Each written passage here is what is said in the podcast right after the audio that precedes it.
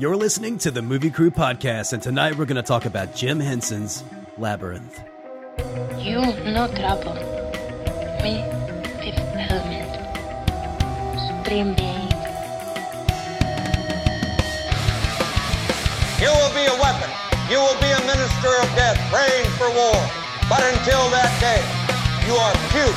Sound off like you got a pair. Ah, yes. I was wondering what would break first. Your spirit or your body? You get nothing. You lose. Good day, sir.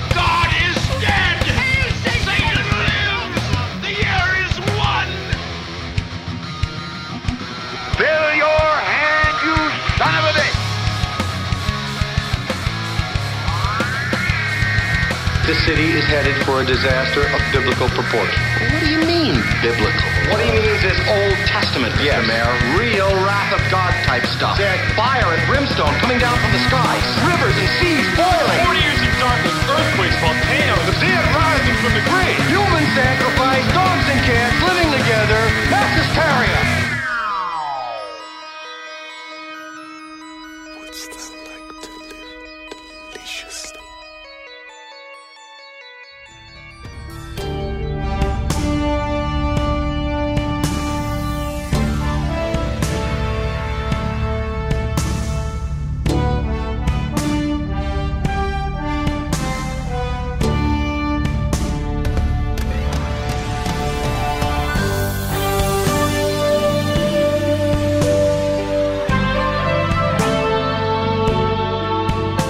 Welcome to the podcast. We're your host. I am Brian Elkins. With me here tonight, cinematographer, sound guru Jared Callen. How you doing, Brian? Doing wonderful. We also have with us Mike Griggs, cinematographer and sound guru as well. What's up? What's up? Hey, hey, buddy. And we have costume designer Christian Jones. And sound designer as well. There's a lot of sounds going on here. Ah. Hi, hello, hello. And here we are talking Labyrinth. Uh, who picked this film? Who's who? Who do I need Who's to? uh, responsible for this? It may be me. I was, I was gonna say it might have been me because I was just kind of like thinking of you know random '80s kids weird movies, well, this checks all those boxes. right? Yeah, When you think fantasy, you think Right. Labyrinth. Labyrinth. possibly. Labyrinth. Pick, Labyrinthine. pick your pronunciation. damn it. It's going to be a weird night, Brian, because you know uh. you can't take anything for granted. Okay, can we can we talk about how this movie needs a spinoff with that little fucking worm? All right, I would totally watch that. Like, come in and meet the Missy. I liked the worm. I was really sad that she didn't go in for tea or whatever it was How- that how it would she- offered. I would totally watch that movie. Yeah, yes. like what? What would have happened? Like that? That was the moment where it's. it's He like, would have all right, ripped this her to pieces go and drug her through the full hole. on Alice in Wonderland. Drink Yeah. a tea and then you can be inside the wormhole. You don't know that though. this place is super dark. Like, But it's uh, a it's a wormhole though. man. I don't know. yeah, I think that's what we're gonna be saying this entire podcast. Man, I just don't know. But you know what I do I know? don't. I don't know. Man, these guys really like some glitter all over their sets. Oh my god! Bro, it's- at it's least three different rocks. times. I was like, how did did they have enough glitter to make this? Like, how many Hobby Lobbies did they I mean, knock over? the set design is really amazing, and, and because you've already brought up the worm scene, uh, there's a shot where because in that scene is, is where she figures out how you know you can walk through walls and shit, and uh, or, or, or there there are passages that you can't see, and, and the worm kind of you know helps her. So she turns the corner and goes, and then it cuts to this wide shot. It's the first time we've like kind of seen into the depth of like the uh, the labyrinth, and uh,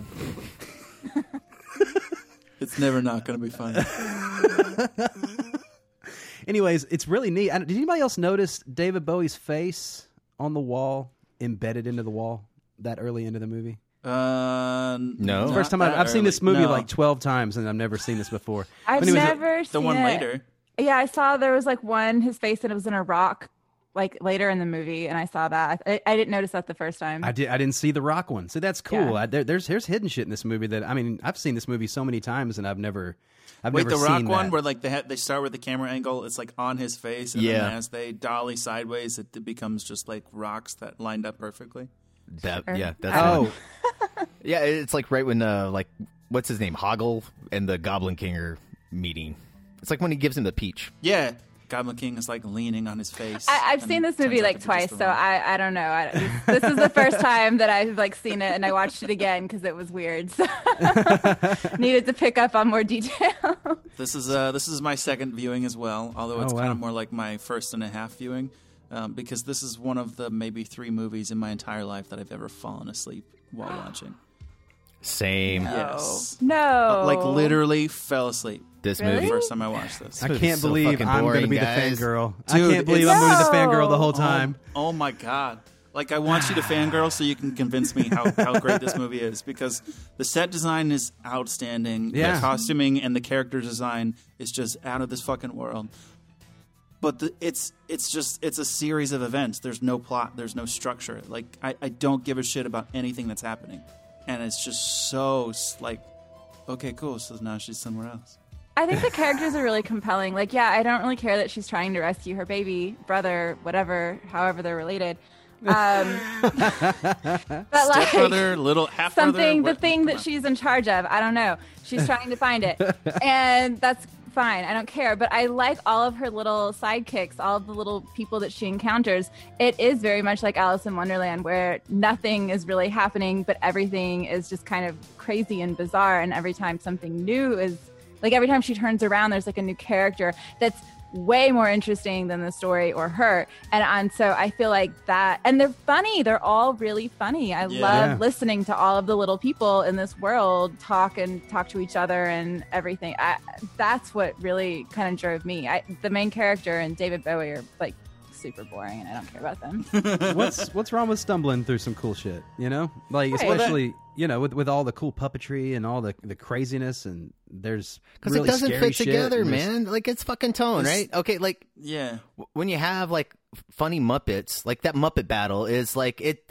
It's it's what you think of Jim Henson, right? Like Yeah. it, it's mm-hmm. Kermit the Frog, it's Miss Piggy. It fits in that wheelhouse, a wheelhouse.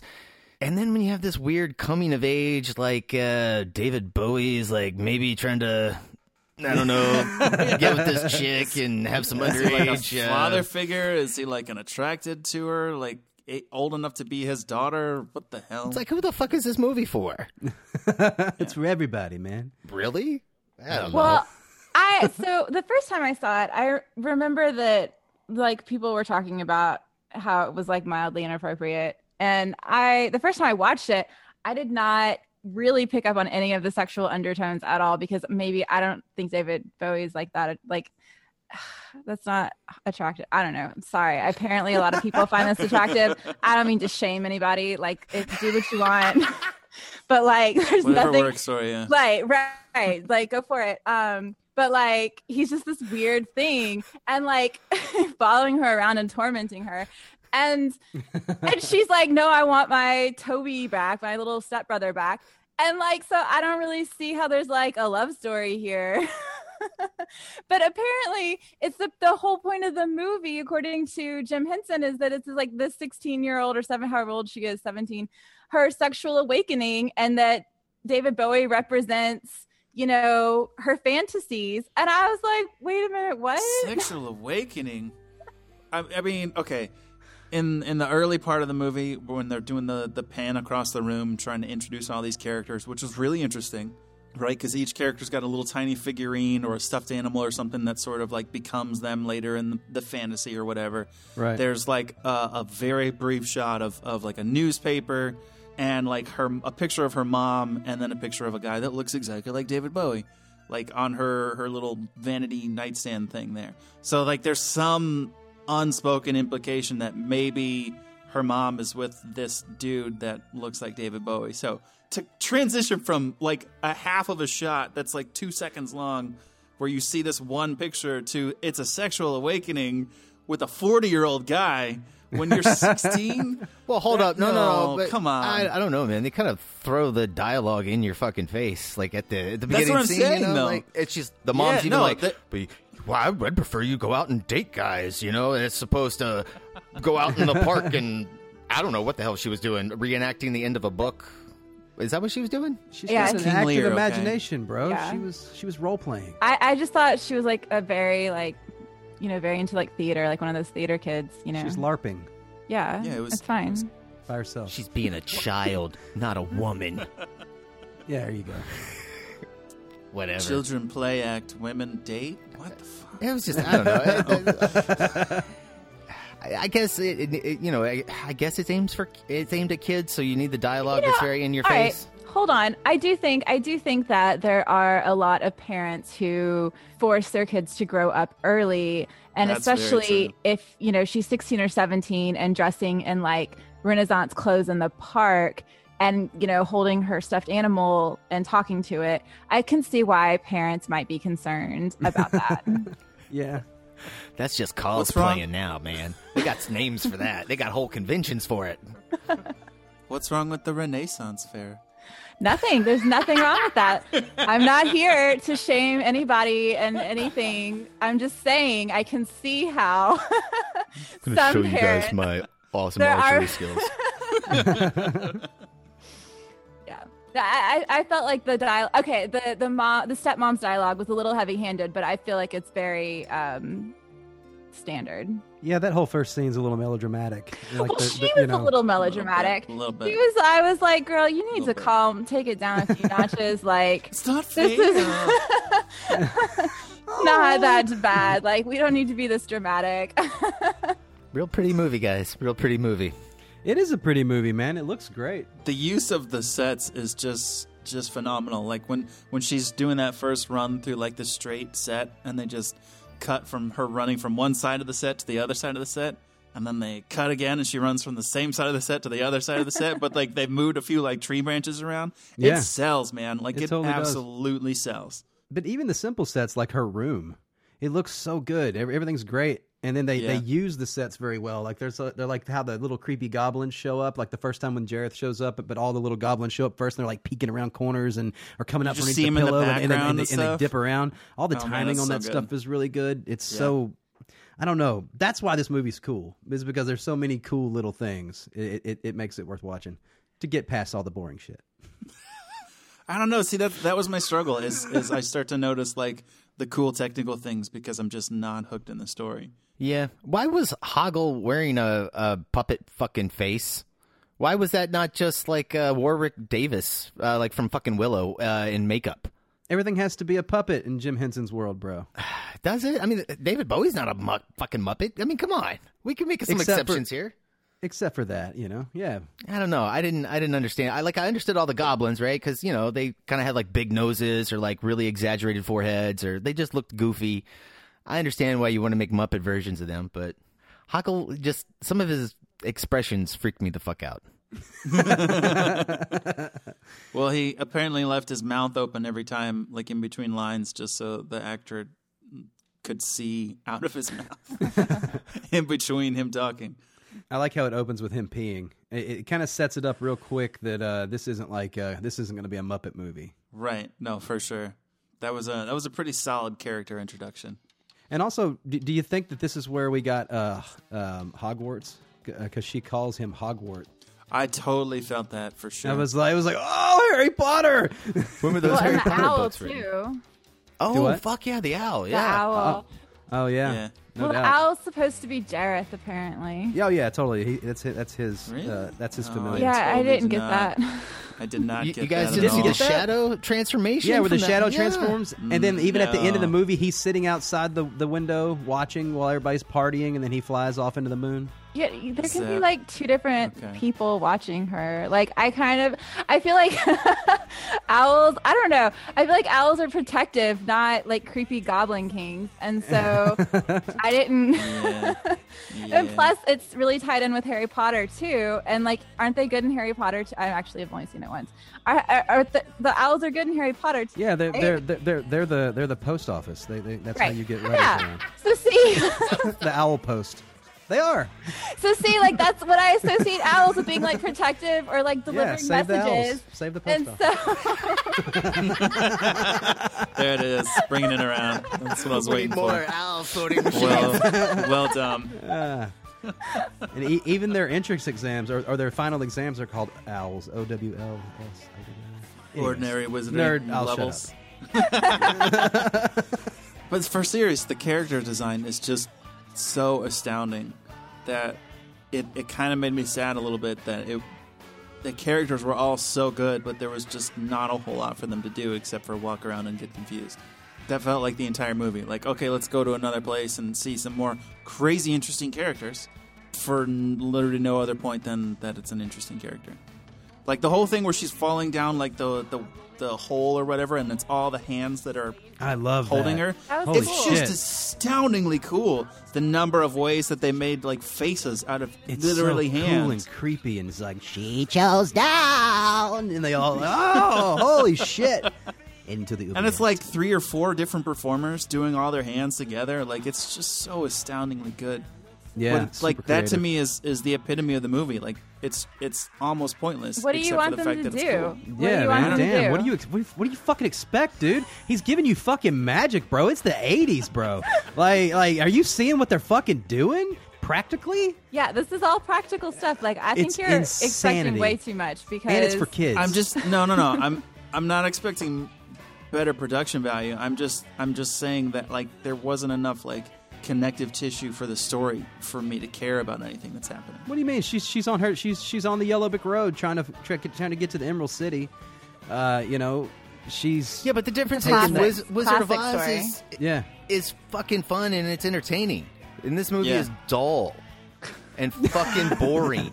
It's it's, It's- you know, feels it's- it's, lifeless, I- I just- like there was just I'm waiting with for the the Wizard of Oz. piece. They spent ten minutes setting up that why you should care about Dorothy, so that when she goes on the crazy adventure, that there's a reason for you to care about her getting it home. In this, they said In up this, she's a like- spoiled little brat. Yes, I have to watch She's- my brother. she's like- fuck. She's like an hour and a half later, whatever, to babysit her baby brother that her parents put to bed for her. and she talks shit to him while he's crying, and it's it's like a little long. Like you know, it's like it's starting to get a little. It's a little like you know, she's like, "Shut the fuck up! I'm going to tell you a story. I'll give you a reason to cry." And then she's like, "All right, damn, okay." This is going to turn into one of those kidnapped lifetime you. movies. I have to say, considering how much she doesn't care, which is why I don't think it's her brother. It has to be like a stepbrother, right? Like No, it's her brother Toby. They're like a half Yeah, brother. no, it's a half brother. Half brother, half brother. All right. Well, Red- anyway, red the hair point from the is, red mom. look, Okay, I the get it, point yeah. is, the point is, she doesn't like him. All right, she's yelling at him. She's like, "I wish," like I, she says it so many times, like, "I wish you would just leave." Like, I, I hate you so much. And then like the David Bowie shows up and is like, "Here, like, let me give you this thing." And then she's like, "You know what? I should save my brother." And I'm like, "Hold on, I don't really understand how we just went from one to the other." Because, and that was the other thing too, is David Bowie shows up and she's like, "Oh, cool, we're doing this." Like, I read a lot of like vampire novels, but like if a vampire showed up at my door, I would have a lot of questions. You know what I'm No, she's Like, she has this line. She has this line. She's like, "I appreciate what you're trying to do for me, but I have to save my brother." Like, like what the fuck was that line? Like, what? Don't you instant? Don't, Didn't your fucking like radar go off? That what the fuck? Crazy fucking dude. It's just a little Like- bit contrived, man. he's- like he's- if, if she had like if he had come and just taken him and like she had accidentally gone to the world or something like that and she had realized that like oh I was so selfish that I've just cost my brother whatever and then it kind of flipped maybe it would have made a little bit more sense but this like weird hesitation of like I'm I'm going to take it but I probably shouldn't but like uh, it was just like what's going on Nothing. Nothing at all. That's the problem. There were there were so many WTF moments. Like, wait, what? What just happened? Man, I mean, the 80s were a different time. Maybe it's not fair that we're judging were. these people. Yes, man, it's were. amazing, dude. It's really amazing what they did. You know, It far as is, but it's, it's it just doesn't have the same level of fun of something like uh like the same year, Big Trouble in Little China. Same kind of movie, little bit, I guess, maybe older for age range, but in terms of violence and stuff. But man, I I- I just I can get behind that one. I can watch it. I can enjoy it, even as an adult. I, I didn't care much for this. This as even as a kid, man. This one just had too many lull moments. I I will say, Ludo, fucking Ludo is pretty cool. smell See the, the big red guy. bad. Yeah, Yeah, He's great. the big giant Muppet, and like when he shows Like, up, I somehow think controls rocks. yeah, I think he brings a lot of life into the movie. Um, Very much so. yeah, and Yeah. so does the little what, what- who's the little dog puppet? Oh, the the little Reepicheep dude. oh, you're talking about Ambrosius? Yeah, Ambrosius. Ambrosius the- is the dog because that's it's Merlin Ambrosius, so he calls him Ambrosius. he's riding the dog around. Yeah, I, see, I needed with more the of that. horse clopping sound. Yeah. he was he was phenomenal. Like every time Yeah. he was on screen, I was like, all right, this is great. And then when they have like the dog puppet where he's like talking to him around the corner and the dog's like shaking his head, like He's it so looks like a scared. real fucking dog, man. Oh well, th- th- actually, I love that. The first time you see him around the corner, it sticks its head around. It's a puppet, and it's Yeah. like, like no, hoo, hoo," and then it pulls its head back, and then a real dog comes around the corner. You're just like, Yeah. oh, that's so Oh, fucking man. cool. Like, There are so many of those great moments of where they do Texas switches. Or like like you see one version of the puppet and then another version like gets thrown through the air Yeah. and then a third version like comes up and walks in the same shot and just like that's some fucking shot design right there. Like you know exactly what you're doing. No and doubt. You know how to pull it off. And then when you when they do like cuts to cover the fact that they just threw a character across the room, it's edited really well for the sense that like you don't notice that they they just cut so they could do something different with the actual puppet. right, cutting around the limitations. Oh man, I laughed so hard when fucking David Bowie fucking threw that baby. Oh, dude, and his yeah, hands go like And it- yeah. awkwardly, like It's obviously a puppet when it cuts wide, but its, its arms are Yeah. moving as the Yeah. as the goblin catches it. I was like, man, that's Uh, so fucked up. it is a little bit. It's a little bit. I said that's actually really. Uh, it's kind of cool because all the other Muppets at the end of that song are all bouncing up in the air, and then he starts throwing him up. But what I really like about that that whole dance sequence is they, they break the fourth wall, and he starts. It becomes like a music video. Like- oh, it was like definitely a music video. Yeah, as yeah, soon they- as they- he starts singing, it's like, oh, it's the music video part. That's right. but they're totally addressing the camera the whole time, which is kind of cool. I like it. yeah, that's that, that's a fun scene. It was fun. I will. Say, I think it's super weird how into the kid David Bowie was. He, he's into the girl, and he's like very interested in apparently being like a dad or something. I don't know. I I just have a lot of questions about David Bowie's character in general in this. I mean, so many of the lyrics in the songs are very sexualized. You know, Eyes, they are so cruel. I was like, what is happening here? can we do? Can we? Do we not need to wait till the end here? And can we talk about the soundtrack, the score? Because I hated all of the music in this. Oh, like every Oh, did too. single thing. like even when she was like Oh, running and it was just like the recorder, whatever they had, like back in the eighties. Like it was just awful. It was That is a classic synthesizer right there. synthesizer. Thank you. Oh yeah, it was totally. It was a Casio keyboard. It was so bad. Like I mean, like the second time I watched it, I just fast forwarded through all the songs because I hate them.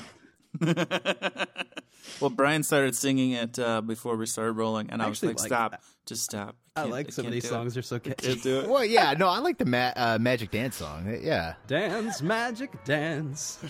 You remind me of the babe. Babe with the power. Power of voodoo. You do. Remind me of the babe. I saw my baby. I see. I don't know if it's just that I've I've never been able to get into Bowie or like what because I had I had friends like should- even you when I should was a try. teenager Oh, that you were should like definitely get into oh Bowie." this is the best fucking I agree. movie and and I'm just like I it just doesn't it's not like the vibe isn't it doesn't work for me I don't like the sound like, We're gonna listen, we're gonna lose listeners on this one, guys. Oh man, I, I, I, lo- I love Bowie. I, I, I do. Okay, okay, yeah, that's right. I- Redeem I- us, oh, Brian, I- redeem I us. got, I got some Bowie love, man. no, no, I, I, n- n- none of, nothing I'm going to say in this movie is, uh, yeah, n- nothing's going to be directed toward any of the performers or. Oh, that's you right, know. because you know Bowie's an eight out of ten in my book, right, Brian? That's right. Yeah, it's just the script in this movie is kind of weak. Yes, he's an eight out of. Wait, only an eight? I see. That's right. I'm trying to walk you up. I'm just trying to give you a level, just to All try right, to okay, keep I li- people I- from getting angry. Ooh, I like that. Okay. Does anyone else think that this whole movie is really about David Bowie and his balls? Yeah, Like- that's the whole point. oh He's like his, he's, his junk he's- is like he's right in her jiggling face his balls around in her face. screen. He's like, Yes. "Look, I have something for you," and he and he's, he shows his magnificent balls and his tricks that he plays with his balls. But then he's always got his balls, his actual balls, like hanging out, like he's he's wearing a cod piece or something. No, I have. Um, I actually have a quote here from Brian Henson, the son of Jim Henson. He says the whole movie Ogle. about the aggressive phallus as Jareth represents male sexuality. oh wow Especially he with was that hair. supposed to be aggressively phallic Yes. fascinating. Can we talk about that hair? I just, I just wanted to give him a haircut like the whole time. It's not his actual hair. That was a. I know, but like, okay, so he has like this weird mullet thing going on, okay? Yeah. But like, part of the thing is like the top part is short, and he has like this one long piece of hair that's like Yeah, hangs sometimes- on top Sometimes it's on this of the side. short hair. Yeah. Sometimes was it's on that side. Did It's you weird. have a hair person? Was there's at least a makeup Oh, this person on purpose. No, set? that was on purpose. I guarantee No. it. Yes, because you know Why? how. Do you know how when you look at a Muppet, sometimes they have these little strands that stick out with a little feather on the end of it or something. It's he's he's a fucking live action Muppet. There's his fucking hair is all crazy and Muppet like. I feel like there's a better way to portray that. It just looks like someone didn't do their job, honestly. It was really distracting, especially when they got the wind machine like blowing It's right in his face, and it's you like got that one wiggling next to his like- head, yeah. and then the wind machine stops, and it's know. like, with his awesome like front of his eyebrow face. makeup. yeah, what was up with the eyebrows? He's got kind of like a double eyebrow, kind of like a double Vulcan. Oh yeah, like it goes Going it goes on? up and then it's got like a slit through it and then Yeah. it goes up again. Yeah, It, it made him look more uh more more king Goblin-y? more Is goblin it? king like. I don't know. yeah. Hey, hey, hey, Kristen, what'd you think about all the costumes in this? I hated them. No way! No way! That And was let the me tell you this. Let me tell you this. Look, look.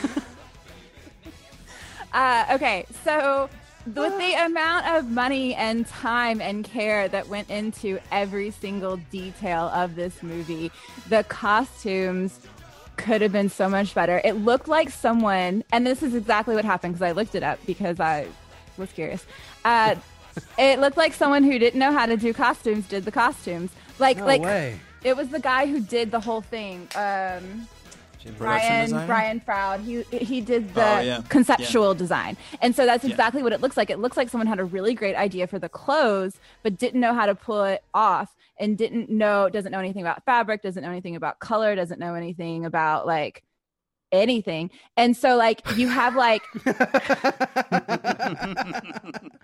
like uh really great concepts Uh, but like okay like the girl sarah was wearing this billowy white blouse with like an almost identical vest on top of it. I didn't realize she was wearing a vest until like halfway through the movie because it blends in. Like there's no reason for like the main character not to have something that stands out. Even her like renaissance dress in the first scene it just looked like something that you get like for you know 30 40 bucks at like a costume shop. And I maybe that's intentional. Maybe it's intentional that everyone just did not look that great. But like the only scenes that uh, I thought were like really great were the was the ball gown scene which was like what a 2 or 3 minute clip in the movie.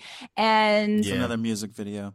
I um though okay, so first of all, I, I do think those were really good. The hair and the makeup also worked really, really well in that. It seemed like that was like all of their money went to that. And but I will also say that in terms of them hitting up Hobby Lobbies, um, you can buy all of that stuff. Like it's super cheap. Like half of the glitter and sparkles um, was done with a glue gun. Like and and like the jewels that they used were super super cheap. I mean, like there's that whole scene where like uh Ho- Ho- Hogel, whatever his name is, was like, "Oh, what is this?" And she's like, "Oh, it's plastic." And he's like, "Oh, that's so pretty and so cool." And like, but that's what everyone was wearing. Like she didn't. None of it was expensive or even really looked that expensive. And uh, in terms of David Bowie, we'll go back to his pants for a minute. Um, How can you miss them? how can you miss them? But that's the point. And again, maybe this was done on purpose. But when you use like really cheap stretch velour, it's gonna show every single thing. Like, Yeah. you know, get something if you, unless that's the point. But like, he's the Goblin King, so like, I feel like you should have some kind of money going on and like can afford pants that like fit better? I don't know. Maybe maybe not. I don't know. Maybe that's his thing. I don't i don't know. But like even even his like leather boots were like super super cheap. Like they it's just it was crazy to me how inexpensively this was done and how cheap it looks on camera compared to the rest of the movie and the rest of the set design and the rest of the characters. I wonder if it's just because David Bowie, like, I wonder if he came in and was like, "Look, I, I gotta, I gotta wear this leather, and I gotta make sure my package is showing X amount snug here. I'm a fucking rock star, all right? Well, I heard No. that uh, David Bowie was not like super happy with his groin being so focused, and they actually went to a smaller cod piece Oh, because it was supposed Really? to be bigger. Yeah. Dude, there's dicks all over this movie. Did you see the fountain in the Goblin King's uh, like square? Well, I'm just, I'm just. Oh, oh, Uh, no, I oh. don't So, um, I there were dicks all over this movie. Yes, but Yeah. so and so the guy Brian Froud, uh, again, who did the design, uh, he says that what. He likes the pants. He says he designed them on purpose. So, you know, that's like I said, it's very possible it was all done this cheaply on purpose. But he says that his quote is We're not looking at reality, we're looking inside this girl's head. Jareth has tight pants because he is many, many things that a teenage girl related to. He is a rock star. All right. Um, I, I guess I get it. in in the in the, the the city where they have all the battle at the end, you know, where all the cannons and all that, there is a fountain in the center, and, it, and around the fountain are all these little goblin statues, and there are four of them that, that have a spout sticking out right where their dick is, and it's pouring water into the into the fountain. So they're all peeing into the fountain. They're all peeing into the No. fountain, just like Hoggle. I feel like if you're gonna do something like creepy teenage girl sexual fantasy, that I don't feel like they pulled it off in this. David Bowie just seems super creepy, and the whole thing is kind of creepy. But like, not that they I necessarily want to see this in a live action film, but like I kept thinking of Tina from Bob's Burgers. I don't know if you guys have seen this. Oh, yeah. Butts. and her sexual awakening throughout the whole series. And I feel like if you're going to do that, that's the way to go, not what they did here, because this is uh, just a mess, just this huge mess, I think. Yeah, it just seems like it comes out of nowhere. Kind of, uh, I don't know. It just seems like sexual ten- tension just pops up like halfway through the movie. Okay, Because I don't feel it really in the beginning. no. The only time I really felt sexual tension was towards the end, like in the ballroom scene, and again when they had that MC Escher scene. Yeah. Which Yeah. was super cool. But I kind of was wondering if like he like put like a spell on her and she's just kind of entranced by him. Not that she's like into him. I did not get that she was into him at all. Well, she eats that peach and goes into that weird eyes wide shut Oh, fever yeah. dream. Like- eat peach for Well, this whole movie was a weird fever dream. Let's be honest. No, man. When, no, when she eats that peach and they all go into all the costumes, like she said earlier, and like it was legit. But like, there's no, there's no danger in this movie. I was realizing in this, like, like when she's Yeah, that's freaking out point. and all that, and then like all these people just kind of surround her. And even even Jareth doesn't even like you're feeling that like he may attack her or something at the moment because it keeps building up and all these people are like and when she's in that weird dream and everybody's wearing masks and they're all going around and they're, they're she's like separated from the Goblin King and then she ends up getting really close up to him and then she just kind of freaks out and runs away. But there's like I don't feel any danger from any of the things around. They're all just kind of there. The closest thing to danger was the uh, the the bog of the stench of eternal. The, the bog of eternal Not, stench. not even Like, then. there Like, you're just going to smell bad, bro. You're not dead. Yeah. Yeah. I didn't Yeah. see what was so bad about that. And Hoggle was made like the king like of the bog of eternal stench. And he was Yeah. so mad. And I was like, wait, do you get stuff with this? Like, can we explore this more? Like, what, what, what, what, when you become the leader of this, like, what does that entail? Like, I need more details here. And he was just mad because it smells. But like, you're going to get used to the Smells smell, dude. Like, Yeah, I mean, the Reepicheep guy that's been living there forever doesn't even smell it anymore. Right. Like, come on, you'll get used Yeah. to it. It'll Right, be fine. right. It'll be fine. and he's known for his nose.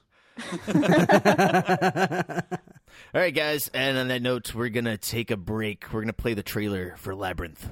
Or Labyrinth. we'll be back. TriStar Pictures announces the collaboration of three extraordinary talents. Jim Henson, creator of The Muppets and Dark Crystal. Where you go with a head like that? Hmm? George Lucas, creator of the Star Wars saga.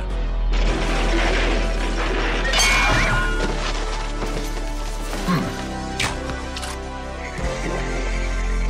And one of the most innovative forces in modern entertainment, David Bowie.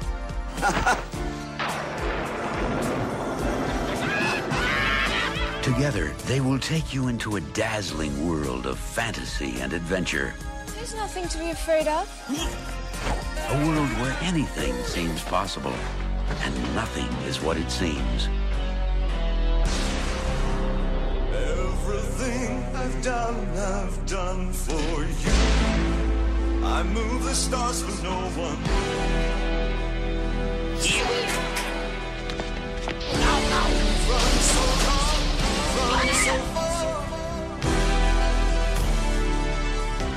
The world of Labyrinth. All right, we're back. That was a trailer for Jim Henson's Labyrinth. Man, that was a really good trailer. I like That's a trailer great guy trailer. voice. Yeah, Yeah. for sure. Well, I feel like the trailer. Okay, yeah, it was fine, but I feel like the trailer. yeah, that's fine. All right. You don't have to say it's good before you shit on it. It's really okay. no, but hold on, because like the trailer was like it made me think that it was like kind of a film for like teenagers, and it was going to be very dark, and it was going to be like very dangerous and maybe a little sexy. And like watching it, I feel like it's way more of a kids movie because it was kind of a mess and all over the place. But ultimately, what really stood out for me was all the little characters and like I don't know. I, I feel like if I saw that trailer and then watched that movie, I I don't know. I, It's kind of the problem with the film, though. I would say, you know. Well, Well, yeah, I mean- for sure. That's part of why I said it's a good trailer, is because it makes the film look like really, really interesting and dark and deep and like yeah, a little sexy maybe. I And mean, it just that- doesn't. I don't think it fulfills the trailer. I think that they had a problem with who they wanted the audience to be because a lot of the quotes that I saw were very much geared towards like older teens that they like that was who they were kind of going for. But like the movie itself I think is very much could very much be a kids movie. It's almost like they put in a bunch of kids stuff to capture the child audience but then you have to tame back the darker elements of the film which means that the older audience isn't going to be happy with it I and think maybe they were trying to. oh sorry. yeah go ahead Sorry, I was, I was saying. I was going to say. I think they were trying to stick to that PG rating. yeah but that's why the film's a mess because they couldn't commit to the pg-13 i think Well, this was what eighty six. Did they, 86. even have, did they have Yeah. that PG thirteen yet? It had been around for like a year, right? It had been? Okay. Yeah, because I I mean, mean, they Joe were- Simple yeah. yeah. 84. PG thirteen. This is a PG thirteen audience. Like yeah. the the character is supposed to be 16, 17. This is this is literally what the PG thirteen rating was made for. Was a movie like this, and I, I feel like you're right. Like they they kind of neutered it a little bit to Yeah. make it just PG. Like oh no, it's fine. You know, your kids don't have to be thirteen. They can be eight. You can Right. read to this. right I find it weird too that Jim Henson like. So he did the Dark Crystal. That was his big Muppet feature before this, Right. and he got a he got a bunch of feedback that was like, "Eh, this is kind of too dark. This is a little not what we're expecting. This is not the Muppet Show, man. What's going Yeah. on here?" And then he, I don't know, he he takes the violence out. Uh, in this movie, and replaces it with this weird sexual energy, and it's, it's I don't know, it's it's, it's the same problem. It's Yeah. like you still did something. It just I don't know, it didn't fit right. I don't know. It is it is Well, nice looking though. How much of that was was his directing and his overall like story concepting with him and George Lucas versus the how many iterations did the script go through? Like they started with with the one guy who was actually credited for it. Apparently, went through like five or six or more script revisions, and then came back to the original guy because um, Jim handed it to him and was like, "Hey, they took all the jokes out. Can you put some of those back in?" So he's the one that's the sole writer credit. That's right, Monty Python's Terry Jones. Mm-hmm. Yeah. Which I don't know. You, it, the, I, I- you know, I can kind of feel like the Monty Python every now and again, especially with like some of the Goblin back and forth. Mm-hmm. I, yeah, I guess I can see it. I was gonna say, like, eh, it's hard to see, but I'm talking myself out of that now that I'm thinking about it. But I don't know. Like I, f- I feel like maybe maybe the the um, the number of writers that put their hands on it might have had something to do with the feeling of, of disparity between like it's it just feels like a series of events. It doesn't feel like a coherent like cohesive thing that's happening. I think it works because it's just like an adventure story where she's just Sure. going on the yellow brick road and meeting all of these strange people. And so I think it works in that sense. I think what doesn't work are the main characters uh, of David Bowie and Sarah. I'm blanking. on Jennifer last name. Connelly. Jennifer, Jennifer Connelly. Connelly. I was going to say Sarah Connolly, and I was like, that's not right. Well, I mean, yeah, it's technically. You know, it, it, it, it, um, but that's I think it's the main characters that have the biggest problems I, I I don't have a problem with the general storyline of there not being really a plot, and I don't have a problem with all of the little side characters. They're all great. Even you know we haven't talked about the old like bag lady at the end who tries to trick Sarah into going back into her room and is like, "Here, here's your doll, and here's She here's tries your." to change her into her. Oh man, dude, Yeah. that's the best. that was set. amazing. That Yeah. was that was Fuck, it cool. looks so cool. Oh, I love that. Yeah. Yeah. And she's creepy too, especially when she starts Yeah. putting the things on her back. She's like, It's- "Oh it's- yeah, you need this." It it's kind of unnerving. Yeah, it's it's it's super dark. that was the best scene I think in terms of Yeah. like being dark and changing and I think I feel like that was her biggest temptation was that right there. Well, that was her childhood. That's what that's what she that's what she's clinging on to. That that's you know they they were trying to tempt her to waste time so she could you know just remember remember all the beautiful things. Everything's okay. You're back in your room with all your toys. But it's just weird how in that scene that she starts like building her own baggage. Just it was like amazing. just That was like that beautiful. lady. Yeah, it was seriously crazy and cool. Yeah. The things that you own, man, they end up owning you, bro. Yeah, they did. They just weigh you down, and you just carry them around all the time. Then you end up looking like this old crone. Wow, I did not get any of that at all. See, Mike, it's deeper than you think, motherfucker. I, that, that was like really telegraphed. There were you like saying it, you saying it, it makes a hundred percent. It absolutely makes perfect sense. I did not pick up any of that at all. What? I I, was mean- just like, You just let it yeah, wash over back, you. She's back in her room. Cool. Mike, what were you doing? Were you were you That's- doing laundry while you were watching this? I, I think he was just like, Dude, I'm over I don't this do movie. like as as a philosophy. I don't watch a movie and then do other things. Like I, my my phone is in the other room, right? Like if I'm if I'm watching a fucking movie, I'm watching the movie. Like people who are like, oh yeah, no, this is a good movie to like watch and like do this or do that. Like fuck you. Why are you watching a movie? Okay, Watch so TV then what's show your that you don't care about excuse? Why didn't you pick this up? This is what I'm saying. Like, this is. I, I I don't know. My kids understood something this. about this. Like it it just it just didn't Yeah, connect you know, with me. look, bro. There's uh, there's so many things that you know in movies that kind of wash over you sometimes. I don't know when when, when we, we actually have characters that like it it you know it's like in the beginning when you're like oh hey she's wearing the princess dress and that's her that's her stepmom she's like the evil stepmom and then the Yeah. then the stepmom has to say I'm the evil stepmom you know it just Right. kind of takes out like the subtle metaphor that you were going for and just puts a fucking stamp on it that says this is what we're doing Hey, it's Jim Henson. We make it easy. oh man I mean, I don't know. Maybe like my by that time, it there's been so many like big giant stamps of this is exactly what we're saying that I had kind of turned my brain off and I wasn't like looking for subtleties. This wasn't a subtle scene. It was like very. this is a kids movie, so her, it was like her very adding obvious. baggage. What? No, I, well, no. Okay, all right. Let, let me let me clarify a little bit. I didn't pick up on the fact that it was baggage and she was adding baggage like the old trash lady. I was picking it up of like she's she's dealing with this. This is her childhood, and she's being she's having the old like thing, the old trashy things from her childhood, literally thrown in her face. Of like, is this what you still want to be? Is this who you still want to be? Like, do you mm-hmm. want to just keep playing with toys for the rest of your life? because you can. You can stay here and you can play with the toys for the rest of your life. I didn't take it as like you're adding baggage and you're just like picking up all the things that are just adding weight to your life. So There's that's that's where I'm like that. That's another level that's really interesting, and I appreciate that that level of subtlety. Yeah, no doubt. Do you appreciate that CGI Al and those fucking credits Holy oh my shit! god, How bad yes, is that? dude? Especially with like the the the weird like mirror thing that keeps flipping. Yeah.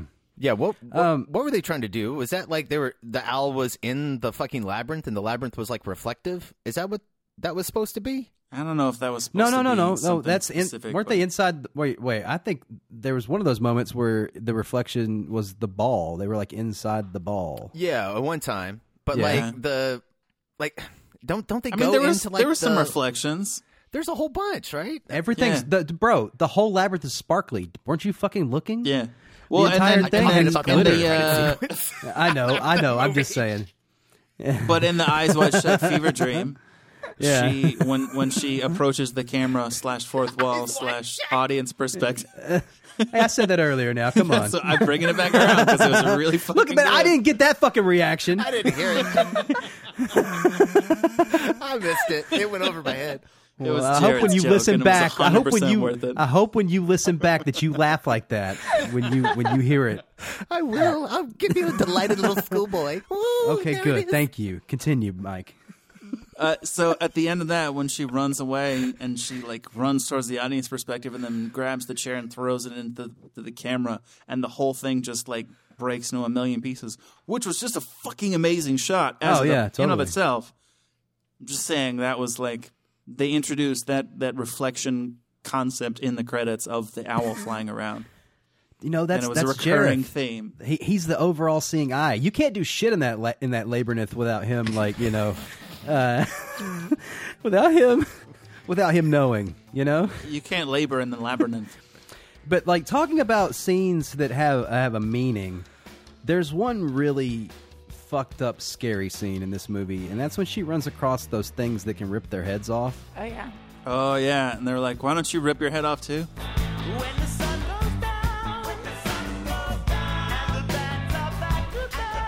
Yeah, they, they try to come at her and, and take her head off, and they chase her, and they're super scary. But they're like these Jamaican birds that can rip their heads off and dance, and they can like they can they can rip their hands off, and then they you know they they can regenerate. But it's all terribly composited, green screen spill and all kinds of stuff. It's really bad. I should have cut it. Oh, they, but because they, it- they didn't shoot it on green screen; they shot it on black. Is that why there's so much spill? And, Yeah, and weird. I'm telling you, I'm seeing some shit? green spill in, in It, some I, of it. it, it felt blue. It felt blue screen to me, but It's yeah. all in this black velvet, and they, I guess, I don't know what they were trying to do. Um, Well, it's because all of uh, every single one of those characters they needed like a full puppeteer, like standing kind of thing. Like the, the, Yeah, those to do all the basic- dancing and all yeah, the to weird- do the, to do the dancing the same way, to have it riding be- each other and yeah, remotely close to the same size as as Jennifer Connelly, so that I can interact with her the few times. Like, yeah, you you could see like the puppeteer moving their arms, sorts of like kinds of movements. yeah, I don't, yeah, I don't know why There's- they did that Matt that way. There's one super impressive one though when when they're kicking the head around and then it you see it in the same shot it like lands on the shoulders and then like wakes up and starts singing. Yeah, it, it lands this way and then comes back forward or something like that. Yeah, and it, it lands it like you know it's separated from the body and then it lands and then it comes to life Yeah. and it starts singing. I was like, that wow, was another really one of those those moments that I kind of recognized. Like they they did the the Texas switch a couple times in that same scene, and then when it lands on the head, it's a cut and it's it's like backwards, and then it comes forward. So there's like it lands on the head, but it's just sitting on top, and then there's another one that comes forward for the actual like movement. It's just really really brilliant shot design. It's well sure. done. It's extremely well done. Most of that scene looks like shit, but there's some like really great moments in it. and especially at the end of it, by the time that you have like gone through the like stress of watching that scene, um, like by the time you get to the end of it, like where she's running away, you're so the anxiety is so up, like where they're like coming at her to, to, to rip her head off because she had to rip all of their heads off, and they're like, hey. You can't rip somebody else's head off. That's against the rules. And they so they like run at her. Like, dude, yeah, those things are scary, dude. Man, I, I didn't get any fear at that at all. I was just. And I'm telling you, I, I'm giving you my, about I'm giving you my kid, like you know, my kid experience as a kid. You know, the watching entire that time scene. they're like, "Hey, well, you can't rip. uh, You have to take your own head off. You can't just rip off other people's." I'm like, "You guys were Yeah. just fucking playing sports with each other's fucking heads." no, no, no. are You, can rip, you can you can rip your head off and kick it around or whatever. But Oh, okay, yeah, all right. You, It's other rude. somebody's It's head is a rude, golf too. ball, but you So can't. these are the these are the rules. Can we talk about this for a second? These are the rules in this movie that keep changing. This is another one of the problems that I kind of had with it, which it the the movie goes through such lengths to establish its own rules just so that it can break them. And not like in a uh, oh let's you know kind of subvert the rules that we're establishing. It literally it just doesn't care. It doesn't care about the rules that it sets up for its own universe. Did anybody else feel that, or was that just example. me? Do you have one? Like, I mean, I, I, it follows dream logic mostly. You know what I mean? Well, that's that's kind of my point. Like that that's that's where it's like, all right, it's dream logic because the whole movie is a fucking fever dream. So anything can happen, and because anything can happen, like everything happens, and when everything happens, nothing happens. That's kind of the feel that I get from it. Like it's it's just like okay, okay, like so she's she's clearly not going to die. She's in literally no danger because you know it's a fucking fever dream. Yeah, I, I, I, I so do- this this was part Yeah, of my struggle to to really connect with like, oh, she, is she gonna make it? Is she gonna do it right? Like, climb over the fucking wall. Like, why are you running for three hours in one direction? Climb the wall and run Climb across the fucking top. wall. like, at what point are you are you going to like subvert your own? Like, oh, it's a maze. Climb the wall. You you guys Who are the same ones that are like, where? Why didn't they just fucking ride the Eagles and Lord of the Rings all the way Yes. to fucking I Mountain? did say 100%, that. I 100% 100% said that. Absolutely. Where are we? Because at the end of that, at the end of that, where you're like, where the Eagles come and take them, you're like, wait, where the fuck were you guys? Like, a fucking done a- year I ago. wanna jump into the plane. What the fuck? Sorry, we had to take uh, Ted's mom to the airport. Wait, your birds? What? we lost all our friends. um, how do they um, how do they do that? Like rotating. Sh- when, when we're in MC Escher world, where all the staircases are, and then David Bowie's walking upside down, and then he like rotates up to the level before. I think I think all those shots, those were dummies. No, they actually built a apparatus for David Bowie to do that. It's like a little board. Really? Yeah. That's, Wait, really? Yeah.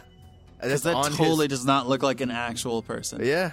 What do you mean? I think it looks great, Mike. I don't think that looks like a dummy at all. The one that's uh, th- there's one that looks kind of weird, but I think it's because it's in reverse. Like it's the one where Well, they did several several reverse shots where they played stuff backwards, which worked really, really well. Like they did at least I counted five Oh, like, or six. like, like when the throughout ball the bounces up movie. the stairs to the, baby, and, and- and, and, like how'd they get this baby to do so much that they did? It's pretty crazy. The that was the uh, best actor um, of the movie is the baby.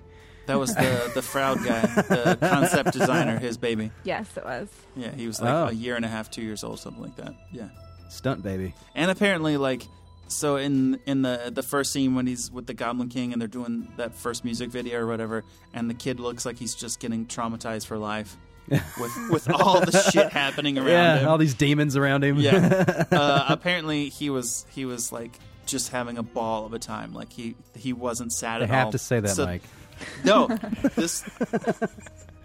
They were like they were like he was having so much fun. We had to wait for um, for him to be like ready to go take nap time so that we could get him to actually cry in camera. How did they make him cry for that whole monologue that she gives in that first scene where she's like just totally like, "Fuck you, you're not my brother." Well, you he's know? a baby, Jared. I mean, they probably pinch him, honestly. they probably like gave him that bear and took it from This him. is- Yeah, like here's here's your candy. Now we've stolen it from you. It's like taking candy Action. from a baby.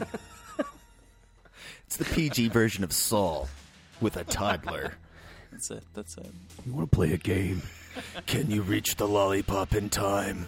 He's like, Oh. he's like, he's like, fear me, love me, do as I say, and I will be your slave. Yeah, what is what is that about? Do as I say, and I will. Wait, what? I don't- Join got us nothing for you there. or die. Together we can rule the galaxy. As wait, that's not the same. Uh, we do got to bring up the. This movie had a gigantic uh, budget. It had a I twenty-five. thought you were about to say cod piece. Go ahead. It did have a giant cod piece. You're not wrong. Uh, not wrong. budget was twenty-five million dollars. Um, That's it. Wow, that's impressive. Yeah. Put that in For perspective. everything they did. Aliens was well, no, that's a lot, man. Uh, Aliens at the same time, that was a twenty million dollar movie. Really? Yeah, uh, Aliens, the second one. yeah, the second Bro. one James Cameron did. Holy shit! But all this is so all this practical built stuff, all these sets, like all There's a these lot creatures. sets. That's that's a lot of I creature know, design. I think that that's pretty. That's a good budget, man. Well, it only made twelve point nine Okay, yeah. million. Twelve point nine. Yeah. Wait, wait, wait. Is that That's like, worldwide. What about Total? That's Yeah, yeah, worldwide. yeah. Holy But shit. I, I honestly believe that this movie was made uh, in uh, DVD, like you know, VHS sales. Like probably sold the shit out of this movie. This movie probably gained audience way later. Yeah, this has become such sure. a cult classic. I Yeah. like everyone knows this movie, and it has such a strong following. Yeah, I, I think I think Jim Henson made he made the money back eventually. You think so? Oh yeah, Yeah. has to man. I don't know, man. Never made. Uh, he never directed another feature yeah, after this, this. was his last one. Yeah, this kind of hurt him a little bit. Hurt his hurt his feelings. You know, people didn't show up to his movie. He was like, "Guys, I made art here." He didn't direct any of those Muppet movies. Not no, not any of the did ones like after the, this. The, the first Wow. one. I mean, it might not have been because of box office. It could just be that he was tired of, you know, having to go through so many script revisions and having to go through so many like if he wanted to tell darker stories with the Dark Crystal and with Labyrinth, it, and it was getting watered down. I mean, that's enough to not want to make another movie. Well, I think he wanted to make another one. Um, you know, it, it- the I don't know, working on these movies, like they were talking about, like they spent like four or five years, like working on each one of these, and it's just like, oh my god, man, that is a serious time commitment. Yeah, it is.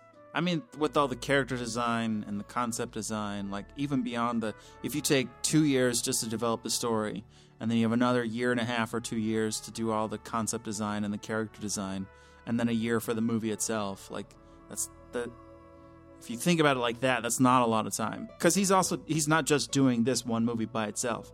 He was also doing the TV shows and other things. Oh yeah, he had uh, what, he had a whole uh, TV studio company, wasn't it? What was it? Yeah. Jim Henson TV. Stu- I forget what it was. It had his name. Jim in it. Henson Studios. Oh, there you go. He's a busy guy. If you go, if you're in LA and you go and you find the Henson Studios, it's actually the old Charlie Chaplin Studios. Um, so No shit. outside, yeah. So when you go by there, there's a giant uh, Kermit the Kermit the Frog. and he's got a top hat and a cane, just like uh, Chaplin. That's cool. Yeah. Or Mr. Peanut. Salty. Oh, the studio would be cool to visit. Apparently, they were filming this this movie at the same time that uh, Ridley Scott was doing Legend in like neighboring studios, which is when um, uh, is it Brian Henson? What's Jim's son's name? Yes, Brian. Yeah, Brian. That's, that's when he met the Sia chick from Legend, who became his future wife. Um, did you guys notice that the close up of Toby at the end, uh, when Sarah like gives him the, she's like, you know, you can have Lancelot for now. You know, he's he's your teddy bear now. The close up of, of Toby, if you look at the hands that gives him the teddy bear, it's not her, it's the mom's hands.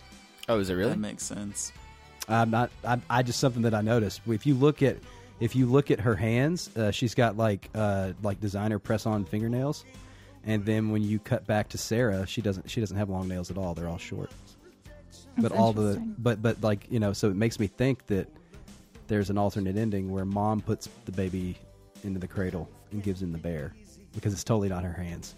Yeah, that could have been something that they fixed in post for sure. Oh, let's let's get the alternate uh, ending theory going. she she ru- she runs off with the Goblin King and. She's like, you just have to let my, my, my brother go, and I'll stay with you forever. And Wait, wait, hold Well, up. Kim- the okay. mom leaves. the, the No, mom no, leaves no. With David Bowie. No. It's like fuck you guys. I'm, I'm, gonna, I'm gonna bring in some age appropriate shit in here. Oh man, sucks for that dad. We're gonna twice. The same David Bowie. Hey, Jennifer, One of them isn't even real. Jennifer Connelly, you stay here. You're gonna get ass ass later. All right. oh, Uh, sorry, I had right. to make a record for Dream Joke. yeah, you had to. Can't leave it hanging. So when when the parents got home, and you hear the the stepmom shout up the stairs to Jennifer Connelly's character, she's like, "Are you home?" It bothered me so much. It was Really? like how you're you literally said at the beginning of the movie you're going to get home at midnight. You get home, you don't go up the stairs, you're shouting, "Are you home?" Not "Are you asleep?" Is everything okay? Are you home? I Check on get the it- baby. I get it for the sake of like you you need to have have like the story moment of like she's just gone on this giant journey and now she's actually back in reality. She's home, right? Or is she? Yes, Are I'm you home. awake? Makes so much more sense. Are you awake? Yes, I'm awake. That does the same thing for the story wise. Are you home? What fucking parent is going to get home and have their like stepdaughter who's been watching their fucking baby for the past like 4 or 5 hours? Are you home? You're not home? Oh, damn. Well, I hope the baby's okay. Fuck. What? well, who yells in a house with the baby? Like, Thank you. Also, say, yes, thank you. That is real truth. well, I mean, maybe if there was an alternate ending with the mom, I mean, maybe they had some sort of horrible, like cheesy cliche scene where, like, the you know, there's some they apologize to each other, and the mom is like, "I'm sorry that I hate your Renaissance stuff," and the daughter is like, "I'm sorry that I don't date more." And then she's like, "But here, like, I'll give away Lancelot to this kid as a sign of like me being in the family or something, and like maybe that, and then you know, like- Passing on her childhood. Yeah, Like, she's, yeah. She's growing up. She pa- she leaves her childhood behind yeah, to go be a woman and find Right. her own David Bowie. yeah. Well, you know, sort of. who who do what? You do who? I did find it weird, like when she's saying goodbye to everybody at the end, and they have that like weird dance party. Yeah, everybody's like, "Fuck yeah!" I was, No, you gotta end the you gotta end the movie on an upbeat note. Like nothing else was magic fun. No, Let's make I'm, that yeah, I'm totally fun. fine with that. But why the fuck were the bad guys there? What's up with the like the goblins? because every, and- everything's great. no, They're all friends Every- now. Yeah. Because Yeah. everything is awesome when you find as a team. Wait, that's Who not- invited them? Everybody's invited, man.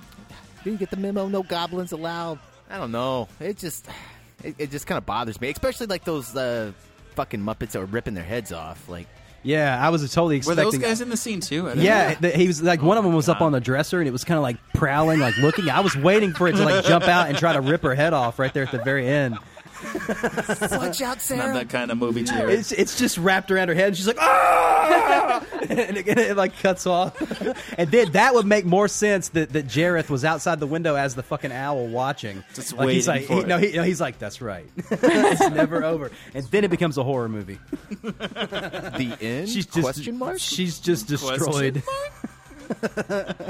This is not Pan's Labyrinth. This is just Labyrinth. Labyrinth. The movie's got some really cool effects. Like uh, that, they open up with that like uh, snake to, that turns into a scarf and then turns into the goblin. Oh yeah. That, That that's kind of cool. that's, that's super solid. neat. Um, I, I, I- they they do they do a really good job of like blending in shots, and there's one that's like super fucking seamless. So that was like the first one that we saw where they're like doing these things where you're seeing you're seeing the same shot, but there's an effect that's in it. You know what I mean? And then that one's kind of the, the snake one's a little sloppy because of how they had to do it. But there's one where Hoggle goes over and they're down in the ou- oubliette, and he picks a door up off the ground and he like puts it up against the wall and he Oh, opens yeah. it, and then like all the shit falls out. And he's like, oh. Well, it can't be right all the time. He got the like the, the broom closet, and he closes it, and then he opens up the other side of it, Yeah. and, and now it's a pathway. Yeah. That was cool. It's too. so fucking seamless. Brilliant, man. How did they do that, Brian? What do you mean, bro? You could see it in the shot. You could even like. I don't yeah. know. Yeah. Could No, you? it's Yeah. yeah, no. So so when he opens it from the left side and it's the broom closet, that's like just a thing that's shoved up against the wall, and then they pull that out when he closes the door. Yeah, man. I don't know. It sells, and it. it's got the light. It totally sells. It yeah, it, it absolutely sells so well, man. Yeah. What What about what there was no there was no I don't know. I, I got to watch it again. It, it, it got me this time. I was like, wow, that was really cool. No, it's a good moment. Yeah. Anyways, I thought that was worth bringing up. I yeah, I think my favorite like uh like effects moment is are the door knockers, man. I thought those held up so Those are- well. That's a Those great are scene. so good. Yeah, man. They actually look like, Like- metal. yeah. They do. Well, the sound effects help so much in that kind of thing. That's the sound is what sells that sort of deal. Yeah, I mean, it's just, yeah, I mean, because you you look at the faces and how, how like just how they move and uh, they, they're so Yeah. mobile, like and so expressive with the eyebrows and everything. It's just I don't know. You you think you'd be able to see like some kind of foam or rubber look, and they do a good job of hiding it. Well, you know, and the, but what's cool about that is like every single little thing. It's kind of like what uh, we were talking about earlier. Is like the, the the the characters, the little creatures and things we come across. They're all so well defined. They actually have like I don't know. They all have their own little thing. You know, you like you- Yeah. you, you know so much. Like between those two, you know, those two door knockers hate each other because they've been there forever and they both know every, you know everything about each other and you know so they, they just kind of pick at each other you you you get their relationship just in that one little minute scene that you get with them you know i, I love that it's it's well built character wise let's just say that That that's a good uh, moment too, where you can kind of feel the Monty Python writing there. oh no Yeah. doubt yeah you totally Yeah. get that there yeah well there's One a lot can of like, talk and the other can't listen. It's there- there- pretty there's classic. a yeah. there's a lot of like two door situations or like little things Mm-hmm. that where she turns around and it pops up and and there's something there that she has to get crossed. Um, that's a running it's a running thing in this movie.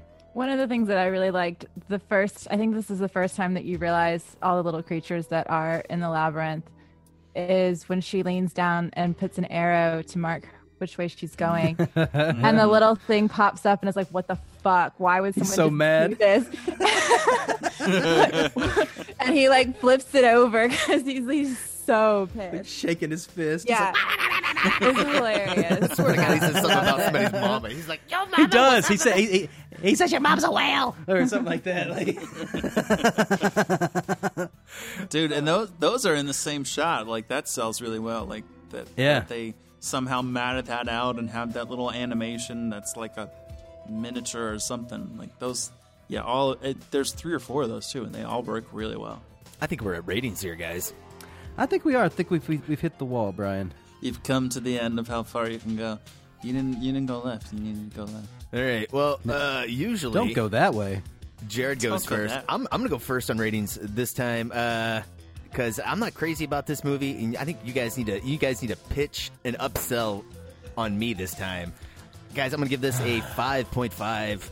Uh, Oof. technical stuff looks great. Performances are great. I enjoyed a lot of it. Um, the music moments are great, but ah, there's just a lot. It's like fucking an hour and 41 minutes, man, and I fucking feel it. And it's an hour and 41 minutes. I should not feel the runtime. You're supposed to feel the length on this one, buddy. Ah, man, And, you know it's Part of the maze get part of it. It's not the plot. Yeah. You know, it's it's Wizard of Oz. You know, uh, it's very Alice in Wonderland and Wizard of Oz cross, bro. Yeah, it, it's a very like easy to digest fantasy story, but it's just not told well. It's not. I don't think it's it's constructed well. It's not to the point of where it needed to be. Um, and it just man, it just kind of holds the movie back. And I don't know. There's some style things that are just like I don't know if all this works together all the time, but I don't know. Who's next? I'm done. I'll, I'll go next so that we can have a, an actual dynamic difference. Um, I'm gonna give this a four. Oh. Your eyes can be so cruel. like Mike's rating is so cruel. Yes, I can be so cruel.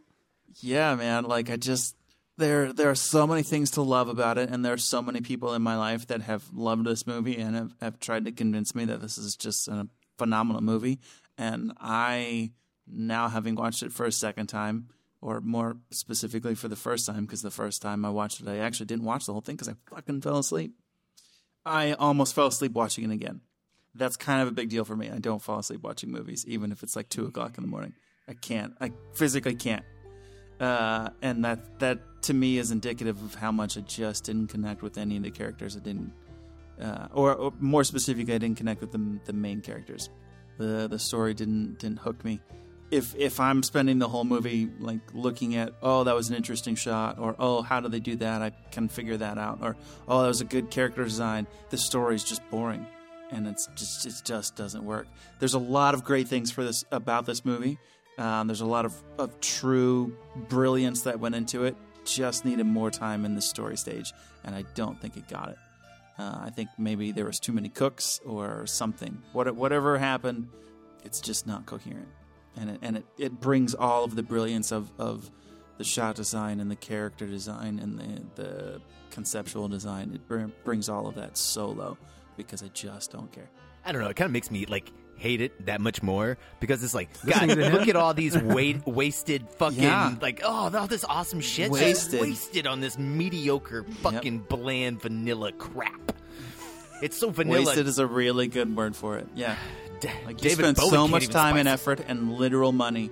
Why couldn't you have just done something a little bit better that was actually a little bit more interesting? All right, come on, somebody, somebody, somebody, be Please, positive. please here. convince me that I'm wrong. who's going next? Come on. Okay, guys, I hear what you're saying, and I appreciate your point of view.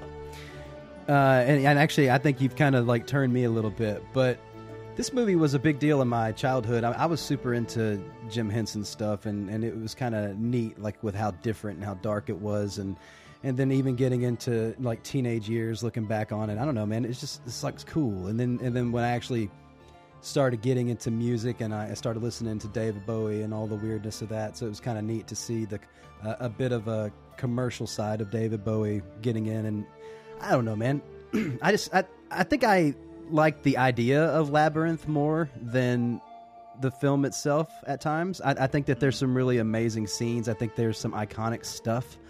Watching Labyrinth is kind of like being on a really bad set there's some really cool shit that happened, but like when you look back on it, it was better than you than it was. Does that make sense? Yep. Uh, So like your memory of it was better than like like the actual memory of it is experience. better. I, I totally like just kind of like how, how you were saying earlier that the what Brian was saying about the the fight scene, the major battle, about that being the most Jim Henson thing. I think that's where the film really falls off and gets kind of like uber boring. I, th- I think that's the scenes that I've fallen asleep more watching that area. It's like that part of the film until it, you know we until we get up to the to the you know the bog of uh, eternal stench and the peach scene and all that. I think from that point to the end's got some really nice pace, but that little like section right before that, man, it's just it's pretty bad. All of that being said, all that being said, I, I I do enjoy things about this. I think a lot of it's nostalgia. I think I think a lot of it's the imagery of it that I love more. And then it's interesting that that, that Mike was saying that this whole thing is kind of like a little series of vignettes of like moments. Well, that's coming from a person who is, has been doing nothing but little skits forever. That that's kind of what Jim Mhm. Henson does. He does moments. He, he's he, he's reaching out to that. But I also think that his head in his head he, he he's thinking that his audience is the Muppets. It is children. It is family. So he feels like he has to be uh, confined to this PG thing. And I think that like knowing that, I think that really did hurt him. I, I think I think he was trying to step out and be bold, but he he didn't. He was even though the movie's about balls, he didn't have enough balls to step up and make it what it needed to be. Uh, all that being said, I'm still going to give the movie an eight. That's just because of my my love for it. But uh, if you would have asked me, uh, you know, a month ago if we would be doing this movie, I'd have probably said no because of Brian. But uh, and I would have said I would have probably still given it a ten. But uh, now, you know, listening to all y'all's hate, um, it's brought me down to an eight. It's not hate. It's just I know, I know. confusion. no, it's it's Okay. genuine hate. I don't feel strongly enough about it to hate. No, I'm kidding. All right, Kristin, what, what, what, what are you doing here? Well, I think that what this film does well, it does really, really, really, really well. And that makes the film enjoyable to me. And I would definitely watch it again. Um, just for the production design, the concept design, all the little creatures, their dialogue is so funny. I absolutely love the fact that it's moment to moment. And i mean it, it is it's just an adventure. It's not like a, a heavy plot. Like I, I think what really i think you're i mean it's not that it needs a plot. It's that it needs better actors in the main roles. I think um, jennifer connelly and david bowie aren't that great, aren't that interesting, aren't that compelling. And I really, like I said, I hate the music and I don't think the costumes are that good. Um, so uh, those aren't reasons enough for me to hate it because there's still so much that I absolutely enjoyed. And if I had, you know, kids around, if I had, you know, younger people, like I would definitely put this on for them because I would, I wouldn't mind watching this again. I think, I just think it's, it's just fun. Um, and so I would give it a seven. Okay, yeah, it is. It is fun. I'll give you that. My kids did really enjoy that, and we were we were all listening to the. I meant to ask you that, Brian. Like, did you watch magic. this with your Oh, kids? fuck yeah, dude. Like, were they bored? Did they fall Uh, asleep? the older one was a little bored. Yeah, he, he's twelve, so he's kind of like, uh, what what are we watching Muppets for? I'm a preteen bro.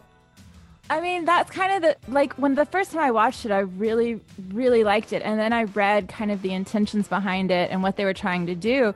And that is what actually kind of made me not like it as much because I was like, no, you didn't succeed at all. Like that, like that, sorry, like no.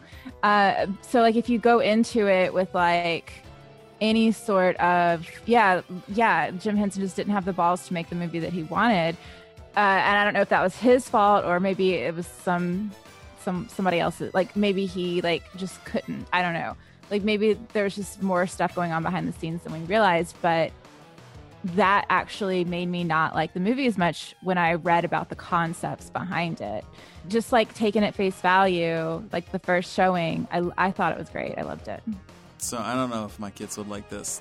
Like we we watched Never Ending Story a couple years ago, and they they fucking loved it. And that was my first time watching that as well.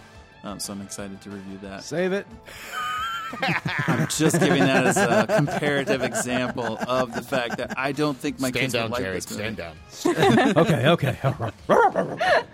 but but to Kristin's point, and this is something I've thought about, about a lot, you know, since yesterday watching the movie, is is it seems like most of the things in the film need they need an explanation. Like it's like uh, I, I read through all the trivia on IMDb and it, and it was like it seemed like at least 30 or 40% of it was like, well, the novelization version of it, it explained this. And I'm like, well, fuck that. If you need if you need a whole fucking novelization to explain something in your movie, it didn't work. Hold And on, that- let's talk and about that was Star my- Wars. That was my problem with it. Mic This drop. Like this. Talking about the prequel trilogy, yes, I'll agree with you. Uh, oh, hold up, no, hold but- up. No, but- you No, can I'm talk talking about, about the new ones, dude. Yeah, you talk. What are you talking about? The original trilogy, man. Come on. Oh, even that, yeah. But I'm They saying, drop in Clone Wars much? Remember Obi Wan, New Hope? Come on now. Just saying. I- implications implications of a larger universe is a whole different Bro, ballgame. that's than because we didn't get the Labyrinth none of sequel. the action. That's the only reason. yeah, it's because people didn't get out I'm and watch it. saying. It, it seemed like there were so many like really really interesting concepts that just either either didn't come through or it was director's bias and like they knew what the fuck they were talking about because they have every iteration version of it but then it just didn't make it into the final thing or it was just like I spent I spent the whole movie not knowing what the hell's going on. It was it was like- it, it felt I like don't like somebody that, like man. this, was, was, a kids film. Like, how can you say Mike. that, Mike? What? I, I, I think you, I think your hate for it was clouding your Yeah, dude. Like, I mean, it was like literally like when you go back and like, watch this again, you're gonna see how movie." everything is literally telegraphed, like in flashing goddamn neon lights. Like, hello, this is what's going on right now. It's what? No. I'm telling you, man. Go, you go back and watch it. Like, it's oh, it's so. all right, all right, The all right, all right. dialogue. I'll watch it. I'll watch it again. I'll watch, Watch it with your kids too, because they might pick up on more and they That's can help you That's out. fair. I might have just been so bored Sick that I just missed all of the telegraphed things. So Labyrinth. Watch it with a second grader. All right. And on that note, ladies and gentlemen, you've been listening to the Movie Crew podcast. If you want to get in touch with us, you can do so by sending us an email to the movie crew at gmail.com. That's the movie crew. Crew is spelled C R E W E. That's right, extra E at the end of the word crew at gmail.com. You guys can follow us on Facebook, Twitter, Instagram at Movie Crew Pod. Jared, where can the audience follow you? You can find me on Instagram at Check the Gate, on Twitter at Jared B. Callen, or my other podcast, Torah Stories, on Apple Podcasts. But also remember, should you need us, just say so. And Mike, where can the audience follow you? uh, I am on Instagram and Twitter at Griggsy Media. It's G R I G G S Y Media. Check me out. All right, and Kristin, where can they follow you? Uh, you can follow me on Instagram at Kristin Magdalene. Kristin is K R I S T I N.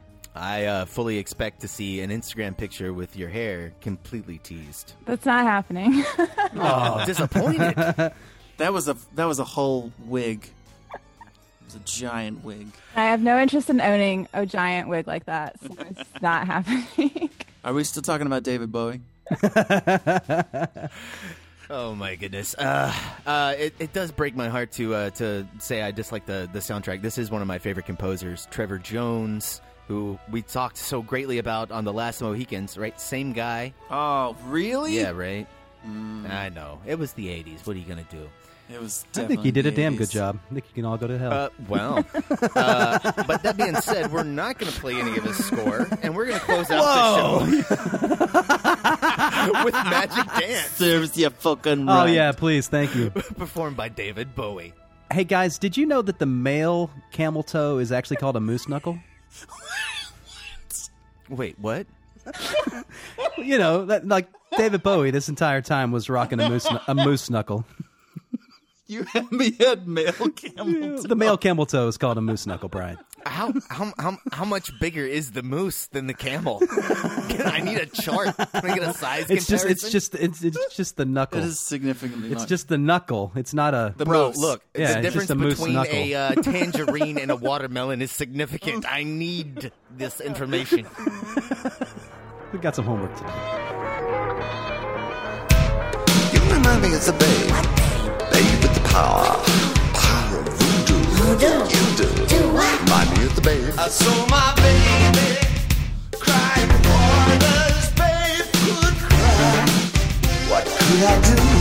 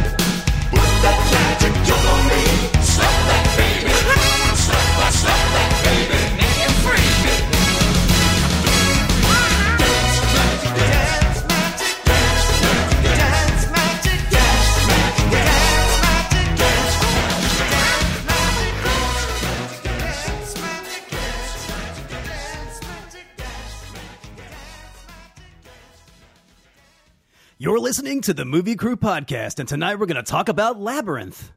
Labyrinth. Don't get lost on the way there. What the hell was that? I heard someone say Labyrinth one time, and I think it's Labor- funny. what? And that's why I, th- I think. I think the whole time tonight I'm going to call it Labyrinth, and I think we should just like just don't just don't call me on it. Let's just go was, with it. No. was this like a was this a blockbuster video? They were like, "Oh, did you Oh, get that man. new uh, that new Labyrinth movie?" Have you seen the Labyrinth? It's completely wrong on all parts.